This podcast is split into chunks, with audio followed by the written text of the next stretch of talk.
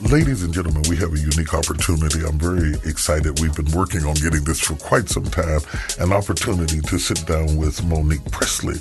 Monique Pressley is a skilled trial attorney, television legal analysis, contributor on many, many fronts, crisis manager, radio host. I mean, this lady has done it all. Adjunct law professor, certified leadership trainer, and also an ordained minister. She has appeared on just anything you can imagine from ABC News to NBC to CBS to CNN, MSNBC, Fox News, all the alphabets across the board. She's really, really stirred things up and been featured in the New York Times, the Washington Post, the Los Angeles Times, USA Today, the Legal Times, Essence Magazine, Jet Magazine, you name it. Her face is there. Recently, and even more notably, she has come before the public eye because she has been the lawyer as a part of the legal team, I should say, for the Bill Cosby defense team and acted as his official spokesperson during his legal troubles. Monique, I am excited and delighted to have you here. Thanks for joining me today. It's my honor to be here, Bishop. You know, when you look at the breadth of your career, take me back to the little girl who grew up never imagining that she would be in this role that you are in right now? And what were the steps of evolution that brought you to the role you play now? All right. So we have to start with me saying I was never that little girl. You always knew. I was six years old in Galveston, Texas, and the famous state of Texas versus Elroy Brown case was going on. And former Congressman Craig Washington was the defense attorney representing Elroy Brown. And I was about six and a half. And my mom took me because it was in Galveston at our county courthouse. And she took me through the hot summer. It was something just like out of Matlock, except real. And I, for whatever reason, wanted to be a lawyer. I was was saying as soon as I could talk that I was going to be singing and that I was going to be a lawyer. Wow. And that when I was a famous lawyer, I would buy each my mom and my dad a Volkswagen bug. I still owe them the bug. I'm doing okay, but they don't have those. but she took me, she said, okay, well, if you think that's what you want to be, let me show you. And we were in the back of that courtroom, standing room only, hot as the dickens. And I got to watch on the third day Craig deliver his closing argument. And when he was finished, I said, That that's it. So from then, as early as I could argue, which was Carter versus Reagan, second grade debate, I brought peanuts to give to the classmates. I won the debate. He lost the election. Um, and, and it just goes from from there, I was always the advocate. If people had a problem in my class, I was the one that they chose to stand up and make the argument for the class. And it's been that way. So when I look at where I am now, what I feel like is that I saw this and I saw further than this mm-hmm. because what God showed me for my life started to develop and change, and I knew that being a lawyer was a step. How important is it when you start talking about education? that the parents in the house endorse the significance of education and not just relegated to the teacher in the school? It makes a difference whether it's the parents in the house, which is the most ideal thing. Okay.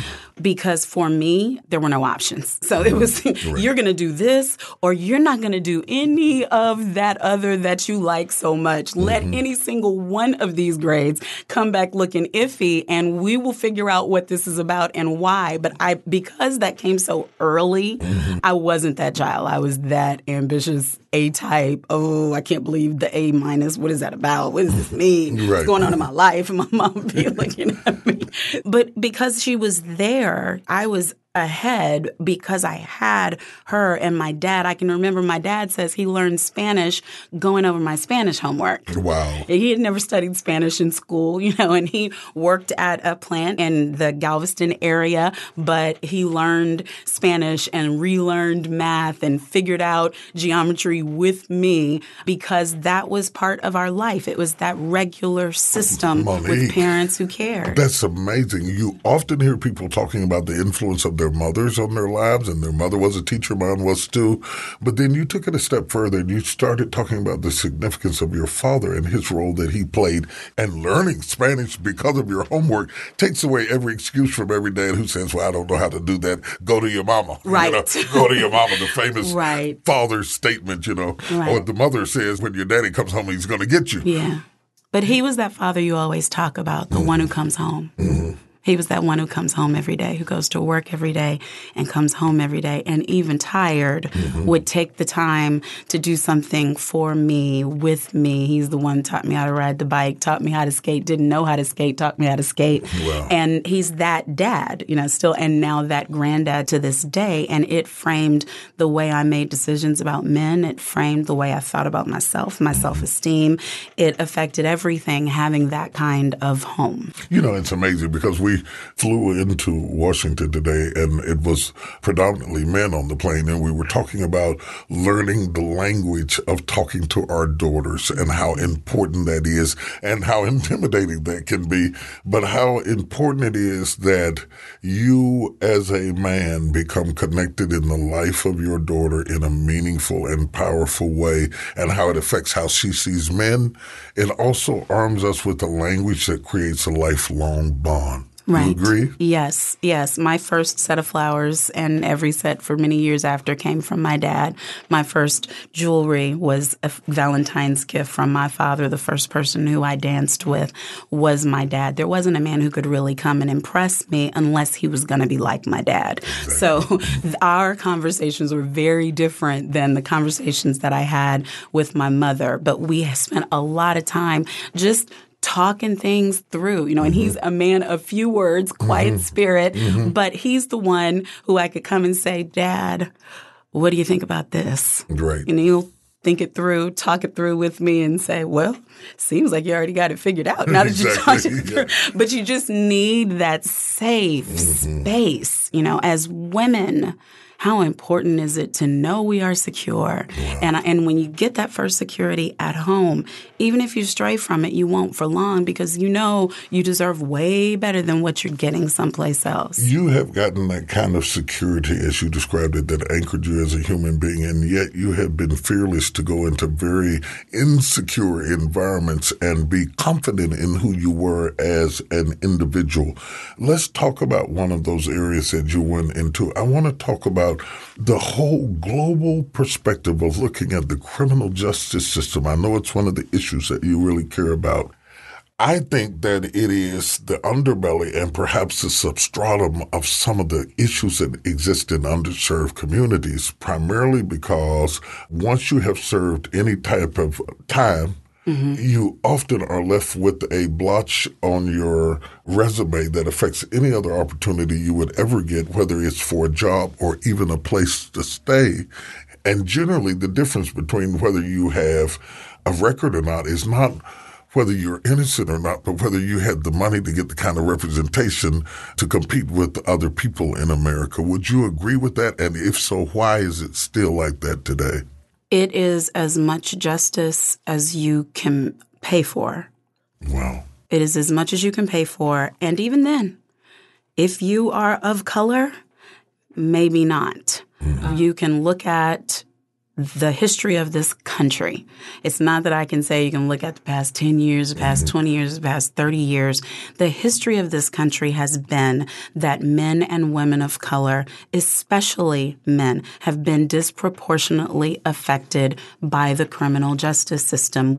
Since slavery, to now, we have been disproportionately affected first through bondage and then free but not free and then partially free. And even now, we're navigating what is considered by many to be freedom. But if you look at it on the numbers, mm-hmm. is not. Mm-hmm. Now, if such a large percentage of African American males are incarcerated, then are they free? And right. if of that percentage, tens of thousands of them are incarcerated and not guilty, mm-hmm. that's modern slavery. Yeah. That's negotiating the criminal justice system and manipulating it to get a preferred outcome. And it has been codified. Mm-hmm through our laws, mm-hmm. where we've seen young man of 17 years old sell an amount of crack cocaine, and we've seen a young man who is Caucasian, same age, sell same percentage in powder mm-hmm. and end up with probation mm-hmm. in the juvenile system, while the other is tried as an adult and ends up with a felony conviction and 20 years in the penal system. And then after they come out of the penal system, then certainly they have a trouble renting a house. I mean, you know this, you run a successful right. program that deals with these issues. Right. They have problems being able to do things like vote. Right. they are unable to reconnect with community because the community that was there when they went in doesn't exist when they come out. Everything has moved on without them. Mm-hmm. And their whole family structure has deteriorated while they were away. Even just the cost of having to defend a case. Mm-hmm whether you can afford it or not, there are opportunity costs involved, time costs, emotional costs to family members. When somebody is in the system, the entire family is in the system. You know, when you start talking about the disparities, not only between blacks and whites, but against crack and cocaine, and a lot of those changes in how those laws were debbed out happened both up under Republican and Democratic regimes. Neither one of them have been really great friends to the whole deterioration deterioration of the criminal justice uh, system and how it has been pointed adversely at black and brown people. Michelle Alexander talks about the new Jim Crow in her book. There was a race going on for a number of years between Democrats and Republicans to see who could be the toughest on crime. Okay. Yes. And all of a sudden it became a race that America interpreted great leadership by toughness on crime. And many of our children, black and brown, ended up getting caught in the quagmire of that.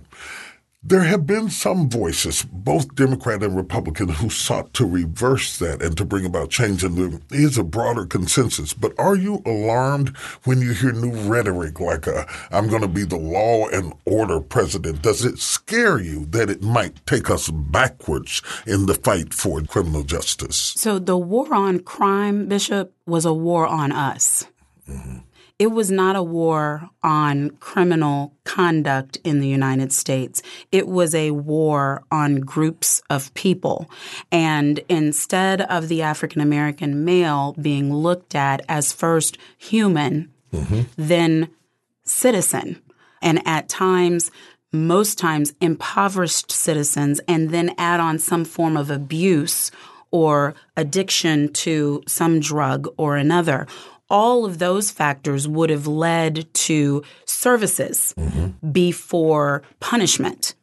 But the war on crime, as you said, was about numbers, and they wanted to rack up numbers. And still to this day, we have police departments. If you can go out and collar, mm-hmm. you get incentivized in your pay, in your leave time, in all kinds of ways that you wouldn't understand the pressure police officers are under unless you've worked on the opposite side of the system, which I have. But yes, I think it's frightening that we're there again, and maybe I should say there still, mm-hmm. and that now the rhetoric is wiping away any of kind of the facade that we are interested as a country in helping and serving first, and that our law enforcement should be a community partnership with our citizens. Now, the language, just as in the past couple of days, you know, not just from our president, but from the attorney general who was appointed by our president, who's talking mostly about aiding law enforcement in doing their jobs.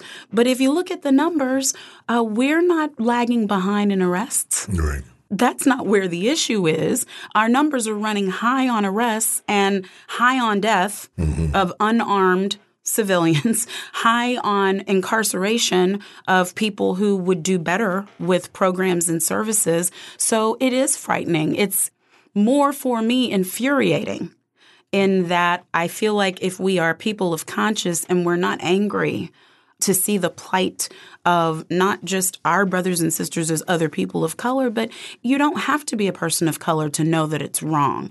Once you learn about it, you have to know to do something about it, and that's not happening. So it infuriates me, and I know it threatens and scares the people who are on the streets dealing with it every day. Let me be devil's advocate here, not because I have a different perspective from you, because I absolutely do not, but because many of my listeners who really, really agree with us about faith when it comes to social issues become disoriented because of the rhetoric and the way that they see the news and see the world. Mm-hmm. Their question to us becomes You seem so quickly ready, armed to march and fight against the criminal justice system, and particularly sidewalk crime, where justice is executed on a sidewalk, as is the case between black and blue wearing officers.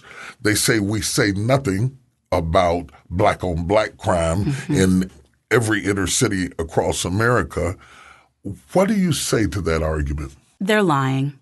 It's not true. It's it's a falsehood. Tell us what you uh, really because feel. Because the people, sorry, time, time, is of the essence, Bishop. You in Washington D.C., things are rough. Right. Um, everybody's paying attention to black on black crime. Mm-hmm. See, I don't have to convince Jeff Sessions to talk about black on black crime. He's going to do that. I don't have to go to the governors and march mm-hmm. for them to highlight black on black crime. And in fact, they're so busy paying attention to it that we get the incarceration numbers that we have. And they're also content because when you look at crime, you got to look at public housing and the fact that the housing is cordoned off in a particular area and poor schools go in that area. So they put you inside of a cage. It's invisible. I guess we're going to do walls now. Mm-hmm. But so we have these invisible walls that were created as a social construct in our country country.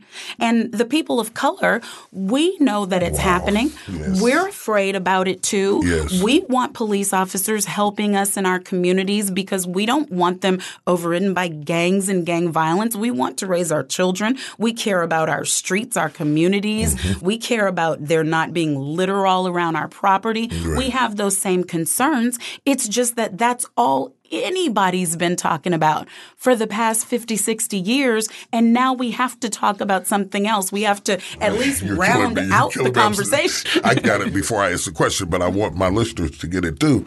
The thing that I think that you touched on that I think I have to go back and underscore is that we were once again the victims of it, an experiment gone bad. Mm-hmm. Yes. That this whole low income housing yes. initiative that hit our country became a cesspool lacking opportunities, lacking jobs, lacking good educational systems. And the stats have now borne out that mixed income neighborhoods do a lot better yes. socially, academically, morally than low income houses where kids cannot look outside the door and see anybody in their neighborhood doing well. Yes. If you can look down the street and the kid down the street, his dad is a doctor, and the kid around the corner, his dad is a janitor, like mine was, and the kid around the corner over there, his mother is a teacher, like mine was. You you have some perspective of where you fit with opportunity. Yes. When you get into these communities where maybe they were surviving through industrial type jobs that were once plants and what have you, and all of that has gone, mm-hmm. and they have sunk into the abyss of no opportunities, that creates a spiraling down of hopelessness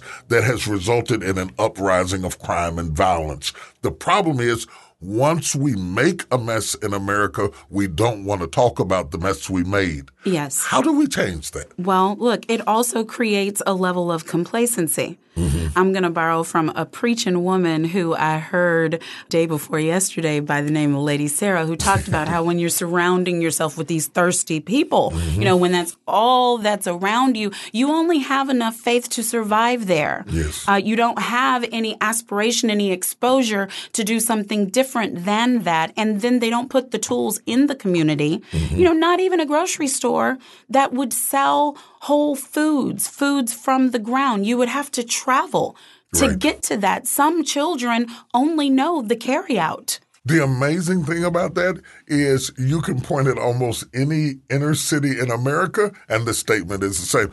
I'm sitting with you in Washington, D.C., and it sounds just like you're yes. talking about South Dallas, where you can't get a grocery store. You can't get healthy foods. All you see is greasy foods on every corner that's unhealthy the promotion of tobacco and alcohol and whatever you see, that's what you're going to be. Yes. You don't see hope. You don't see intellectualism. You don't see the birthing of strong universities and strong people. In fact, in certain areas, you had originally white flight, now black flight, now brown. As soon as they get a chance, they're going to fly out of them.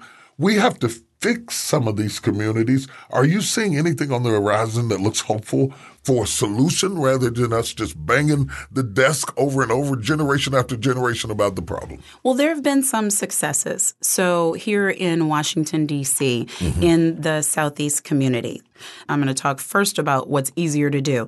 Through community partnership, there were lots of changes made in that area through partnership with the government, through insistence upon it, through people like former Mayor Marion Barry mm-hmm. and the work that they did. But the greater work that made for the changes where you see townhomes and you don't see as much gentrification, you see people of color actually being able to stay and remain in those homes and stores coming into the community. Mm-hmm. What happened happened is that people like H.R. Crawford, who just died recently, was a famous contractor, entrepreneur, construction guru who gave contracts to other black people. It was Marion Barry, H.R. Crawford, and others who 30 years ago knew that the only real way those communities will change is if there is an influx of dollars that are going to like minded people of color who are willing to build up those communities. And then it became profitable. And then when it became profitable, then of course the city would get behind it right. and companies would get behind it because the construction company doesn't care where they build, they just want to make the money. It is amazing to me that we have corporations in America who have no problem with going into third world countries and building businesses in spite of crime and drugs yes. and poverty, yes. but step all over top of inner cities, which yes. would be less shipping, less freight, and more accessible, but have similar challenges and yet they leap over top of them and go to the next thing. I want to go on because we got a lot to talk about today. in the interest of full disclosure, I didn't meet you in court. I met you in church. Yes. So I'm sitting at home watching CNN, and they bring out this lawyer his who's going to be the spokesperson for Bill Cosby, and here it is, this girl that was clapping her hands on the front row of a church, and I said, oh, I know her. Yes. Tell me about that experience and what was that like for you? Hmm. So, um, what I can say is everything, when I look back at the past 20 plus years, I can see all of the steps along the way that made it not easy, but not painful to be in that environment under that kind of rigorous attack, having to answer those kinds of questions. There were things that I had done along the way, for instance, that taught me about what you need to be prepared to go from relative obscurity to notoriety in a flash. Right. So there, there was preparation beforehand. You know, my full disclosure, I don't know if I've missed a leadership conference you've put on for the past for adulthood. Let's wow. just say adulthood, except for a time when I took time to have children, and then my husband went and I got tapes, and then it was online. So the work that you've been doing, that God has had you do with all of us, has made it possible possible for me to do the things that I'm doing now and the, the work that I'm continuing to do because I feel like the training ground and the preparation was there. I used to coach the law students at Howard, and some of my law students got interviewed for a profile on me, and they said, you know, what is it that she would say to you? What's the key to your success? And they said she would say three things preparation, preparation, preparation, because that's how I was raised. That's what I live on. There's not anything or time that I step into a room, whether to speak, to teach, to preach, to interview, that I haven't done my work because I feel like whatever gift I have mm-hmm. um, can't flourish. Mm-hmm. And actually, I'll embarrass myself if I don't have the work that goes behind it. I think working people, hardworking people beat talented people all the time, mm-hmm. beat brilliant people all the time because they have a work ethic. so, preach, preach. so for me, I felt like it was a step on the way that I was uniquely prepared to come into, uh, not just because of legal training or speaking training, but because of faith training. I know there were so many people praying for me, including you, that I felt light mm-hmm. in it, even though it was probably one of the craziest, most difficult periods in my life. But I had a secure family network, mm-hmm. you know, with a husband who's a partner, because that's the things you got to think about when you go into something like that. It's not right. just, is it a good opportunity? Is it a God opportunity? And for me, like every other case, is there something concerning the cause of justice that I can contribute, that I'm uniquely able to contribute that would be different from the next person? When you start talking about that sort of thing, and all of a sudden your destiny steps lead you to a dark place, and it is also a place where your blessing is lodged, yes. but it is generally the greatest blessings are born out of the deepest controversies. Yes. What kind of message do you want to convey to the person who recognizes that you prayed for the blessing and here comes the problem?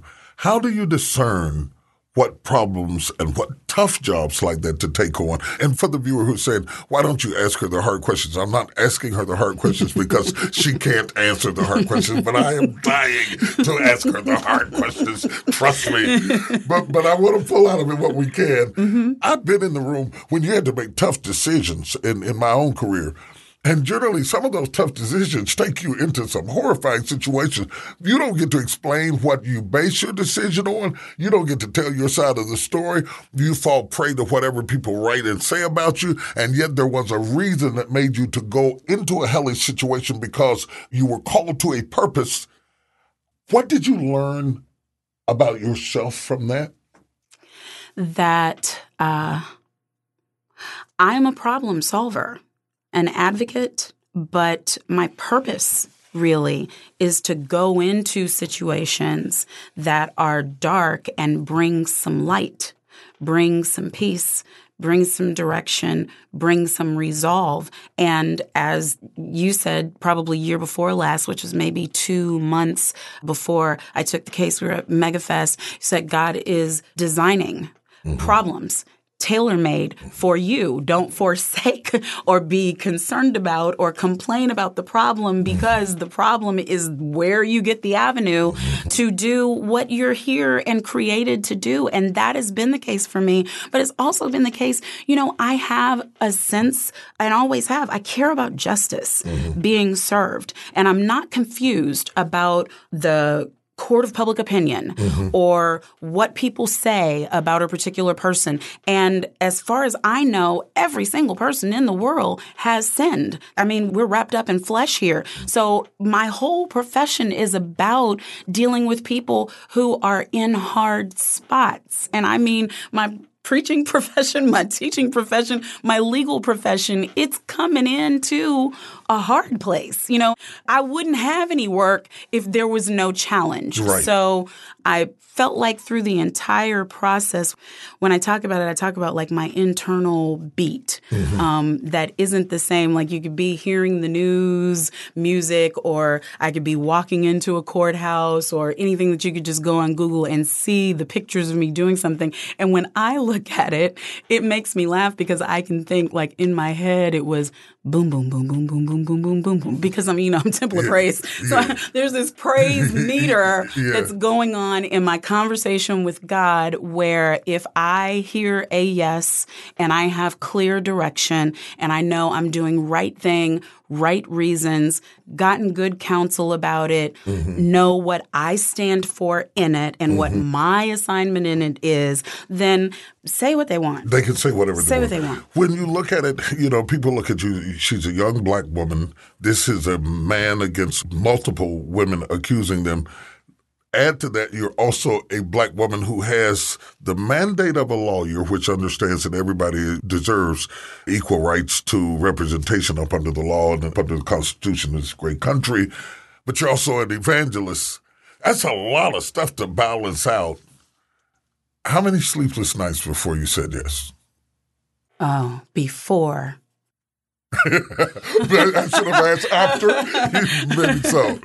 A few but just pacing and praying But see, to me, there's no contradiction between the lawyer and the preacher mm-hmm. uh, because while the law has to mete out justice and everyone's entitled to representation and there's innocent until proven guilty and presumption of innocence beyond reasonable doubt, and we're all of that in the law, on this other side, where I'm called, mm-hmm. there's grace and mercy, mm-hmm. and there's forgiveness of God, mm-hmm. and there's an advocate who's better for you in court or anywhere else than I can ever be. And that Jesus is why I walk free right. now. So I didn't have any internal contradiction about my role, and I really never do. I don't take cases I don't believe in. Okay. I don't say things I don't mean mm-hmm. for the sake of a case. Mm-hmm. It's it's never that, but in this particular area, not just with that one case, but with other cases and you know, I work as a crisis manager, so sometimes I'm working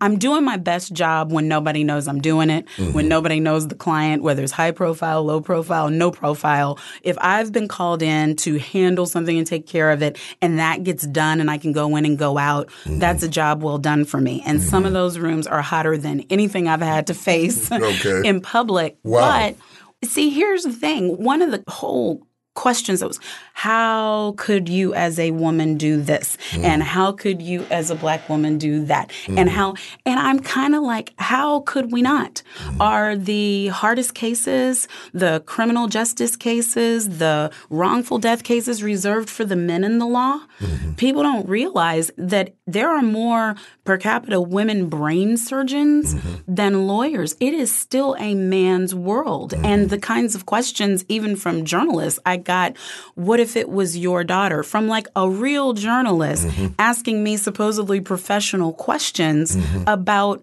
a case where mm-hmm. I'm not mom, but I'm lawyer. Right, right. And I say, just with no beat, that's the entire problem with our dialogue in this country. Inappropriate questions are asked of women. Mark O'Mara doesn't get that question. Right, right. Tom Mesereau wouldn't get that question. Ben Crump doesn't get that question. Know them, respect them, good friends with each of them, but they're powerful men in the legal arena who are expected to take on conflict driven, challenging cases where people have contrary opinions and they don't get that. So I've been lately preaching this message because I say so for all kinds of women's events. And what it's about is that women are supposed to have a say, mm-hmm. and we have the same right to a say in every marketplace as the man does, mm-hmm. that we have a unique voice. It used to be said we were so emotional that we couldn't make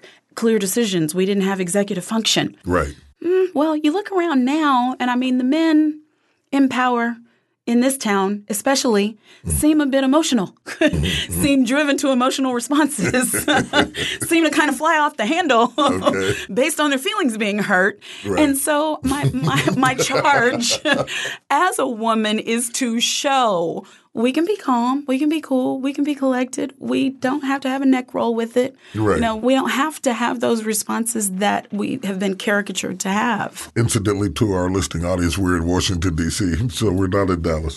When she says this town. Oh yes, this town, my town, yeah, my town, sir. yeah, yeah. You mentioned my daughter. My daughter just ministered at our church. You mentioned her message, and she just pinned a book to the same title as the mm-hmm. message, Don't Settle for Safe Yes. And all the while I'm listening at you and I'm looking at you, you don't settle for safe. No, there's not anything there really. I think that everything either you're called to do by God or anytime you want to make an advancement in this world, it's on the edge. Mm-hmm. It's out there. I mean, everyone is comfortable in safety. Mm-hmm. And I think, especially as women, but for men too, we need a safe place. Mm-hmm. I've got a safe support system yeah. and it gives me the freedom mm-hmm. and the room to challenge myself. But my mom, from as long as I can remember, was saying, You can do whatever it is you dream you can do and be whatever it is. You and are smart. It. Yes, I because too. I heard it so many times. Yeah, yeah, yeah. I didn't have any choice but to believe it. But it is, there is a difference. Every time I can look back and see where there was a trajectory shift, it was about either doing something that everybody wasn't necessarily going to agree with, or Mm-hmm. making a radical change from something that would make sense. Let the church say man. Or even just Yeah. Mm-hmm. the opportunity cost. You know, I look at people who say they want to do this, they want to start their business, they want to, but the kind of information that are even available at your conferences, Mm-hmm. they won't invest the relatively peanuts Mm-hmm. it costs to come out and get that word that can change your entire life. So I think we have to invest in ourselves on the edge Absolutely. and we have to make edgy decisions. You know, this is such a great conversation, particularly for me, because I know the feeling of forsaking safe. And I didn't give my daughter that title, and I was really surprised by the title that she had matured so rapidly to get that. that everybody who ever did anything great in this country or for this country or any other country couldn't settle for safe to do it. And when she said, don't settle for safe, it really resonated in my own life. I know the feeling that you have, or at least I had, when you leave the comfort of the familiar and the safe and you go out into the abyss of controversy and misunderstanding. And I think you touched on something that I think is an opportunity to share with people who are listening. It is not that you are so courageous that you don't feel the heat. right. You do feel the oh. heat. Oh, yes, hot. you do stay up at night. You do mm-hmm. have indigestion and you do read things that you wish you hadn't read. And people are cruel and brutal and mean, and not only to you, but to your children and to your family and to your parents and everybody else. Unsafe is unsafe, no matter who you are, male or female, young or old. It's unsafe, and nobody likes to be unsafe. Right. But you said something that really resonates with me because what I learned was not to draw my need for safety from the masses because they will deny you, Yes. but to have an inner circle through which you draw that feeling of people who really know you, who really know who you are, not people who read about you or have an opinion about you, that you cannot do exploits if you need safety from the masses. You have to take safety from the few. And I just want to underscore that because I want everybody listening to get that because everybody, my father told me when I was eight years old, I was coloring on his red pickup truck. It had a black fender, and I was over there coloring. And I was talking to him about something was going on at school. And I said, Daddy, they don't like me. He said, Boy, he said, that's your problem. He said, mm. I don't care what you do. Mm. Everybody is not going to like you.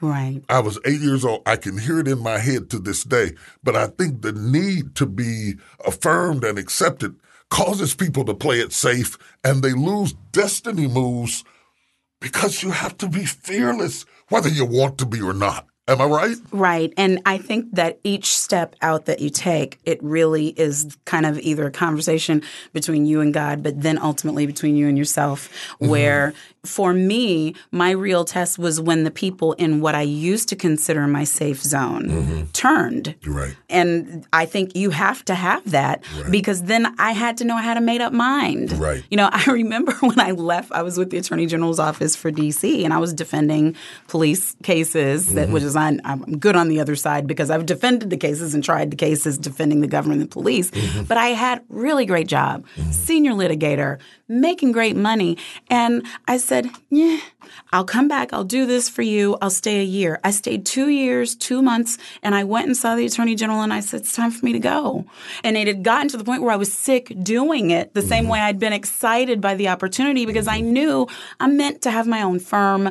I'm meant to call my own shots. I'm not meant to get up at dark and come home at dark and everybody who I service gets the benefit. I'm Right. going to my kids are going to get the full benefit of Right. my labor and I'm going to work on a schedule that works for me and at that point everybody like ooh mom and them everybody child what you doing good Right. government job and Yeah, benefits yeah, yeah, yeah, yeah.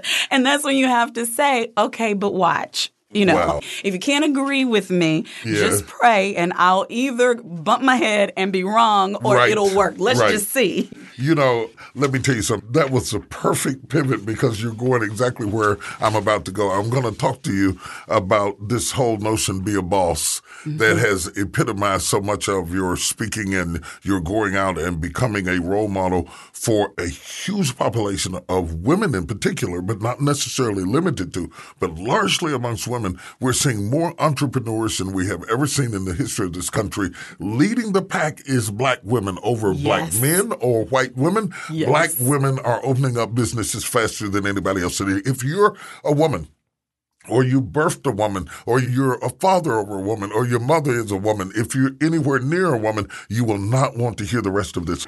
You went out there on your own, started your own business, left the safety zone, didn't settle for safe I know what it is to have all of your family saying, you must be crazy, you must be crazy, you must be crazy.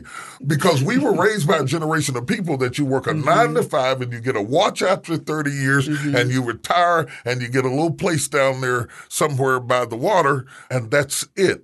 You broke all the rules. Tell me why. it was important to me that I reach what I'd seen of my life and I wasn't there and I had a unique understanding from the point of walking in the door. I did two stints at the Attorney General's office. The second time I got called in, I've heard you say before, something that can be like a huge blessing to you in one season can feel like a curse in the next because it was just meant to be for a season and to get me a little further down the road. But for me, the opportunity to not just control my own outcomes and work cases that I want to work where I have a yes and I have a no for it, but also for me, I was a mom uh, with small children still. Mm-hmm. I stayed home completely mm-hmm. until they were school age. So they were at least in school, but I still wanted to be able to, like today before I came here, there was a lacrosse game for my daughter. Mm-hmm. Okay, so I wasn't at the office. I didn't accept any court hearings today. I didn't take any speaking engagements. I'm at the game. Mm-hmm. And it's not that it's, I don't want to fool anybody. Entrepreneurship is not easier right. because you call your right. own shots. You work harder and you mm-hmm. work the craziest, insanest hours. Mm-hmm. You know, mm-hmm. sometimes it's taking care of all the kids, making sure husband's okay. And then my work day starts around 10 p.m. Mm-hmm. when I'm on sofa and everything is quiet. I'm like, okay, let's write, let's type, let's mm-hmm. think, talk to mm-hmm. God, do some more work. So I wanted that for myself and I wanted to be able to model that. I had people around me who were entrepreneurs mm-hmm. who talk to me about like why would you make or defend the government and save them millions of dollars mm-hmm. where you can be in the case that brings the yield for the millions of dollars or you can be representing the company in your own right mm-hmm. and get paid what you're actually worth to do the job so government was good training ground for me right. but having the autonomy mm-hmm. and having the independence and being able to be in charge of of my own financial picture. Like if you rise or you fall, is eat what you kill. Right, right. And you know, my husband's an entrepreneur and I'm an entrepreneur, so we had to really look at each other three times and say, "Is this it?" But what really shifted it for me, where I cemented it, was the case came. There was a there was a case some years ago, and a man met my husband at a convention and said, You know, I'm looking for a lawyer in DC You can do this, you can do this, you can do this. I was on what I call the backside of the mountains. I was cleaning diapers, I was nursing a baby, I was doing, you know, I was in full mom mode. Right. And he called and he said, Hey, Mo, this doctor, he's looking for somebody in DC. Do you know somebody who can take this case? And I said, yeah, I know somebody. right, right, right, right, right. I know Me, somebody. Yeah. I'm the somebody we know in this. And so that kind of pushed me into solidifying and cementing the process. And it's been the best thing that has happened to me. You know, when you start talking about entrepreneurship, it's not just somebody who wants to open up a chicken shack, though there's nothing wrong with that but I have many members in my church who were physicians, who are physicians, mm-hmm. who decided to go into practice for themselves, or attorneys like yourself, or people who were CPAs or working for firms and decided to go out on their own. And for anybody, whether it is Mabel's Chicken Shack or Joe's Plumbing Shop, or whether it is a limited liability partnership that's set up between attorneys to allocate services to an underserved community, it doesn't matter mm-hmm. what it is, it's still scary. Yes. And it's still tough. Yes. And I find that entrepreneurship works best when you have mentoring and models to look at that help to escalate the process and lessen the learning curve. Yes. The good news is that African American, and I only say it's good because we are underserved and behind economically than many other people groups. We are seeing black women lead the charge, helping to bring equity, and it's good news. I want to see the brothers come up too, but many of the women are taking care of the kids, and mm-hmm. they really do need additional resources. I applaud that. But the bad news is many of those women who go into business go out of business mm-hmm. as fast as they go in. Yes. The stats say that they go out of business mostly because they go into business from a perspective of need. I need money. I'm going to open up a business rather than going into business because they see opportunity mm-hmm. and they have studied out the opportunity and says this neighborhood is prime for this type of business or this is the right time to go into business. How did you know that this was the right time in your life in the community that you provide services that you had a viable opportunity that gave you the optimum chance to be successful as an entrepreneur. Right. Now, I don't know if I knew all that, Bishop. We just It just happened.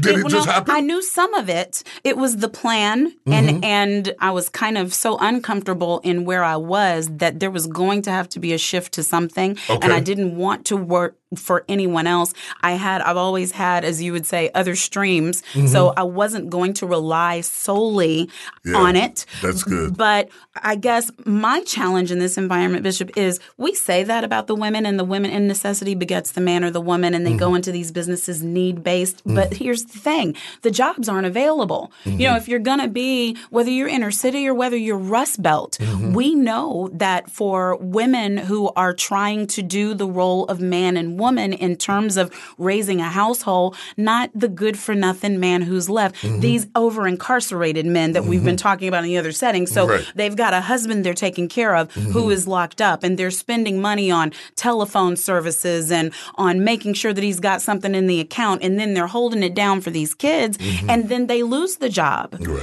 And so either you can decide to be dependent on the government mm-hmm. for some daily bread and not good bread. I mean, you can't even get organic food with what the government gives you with that card, or they take what's in them and they make something of it.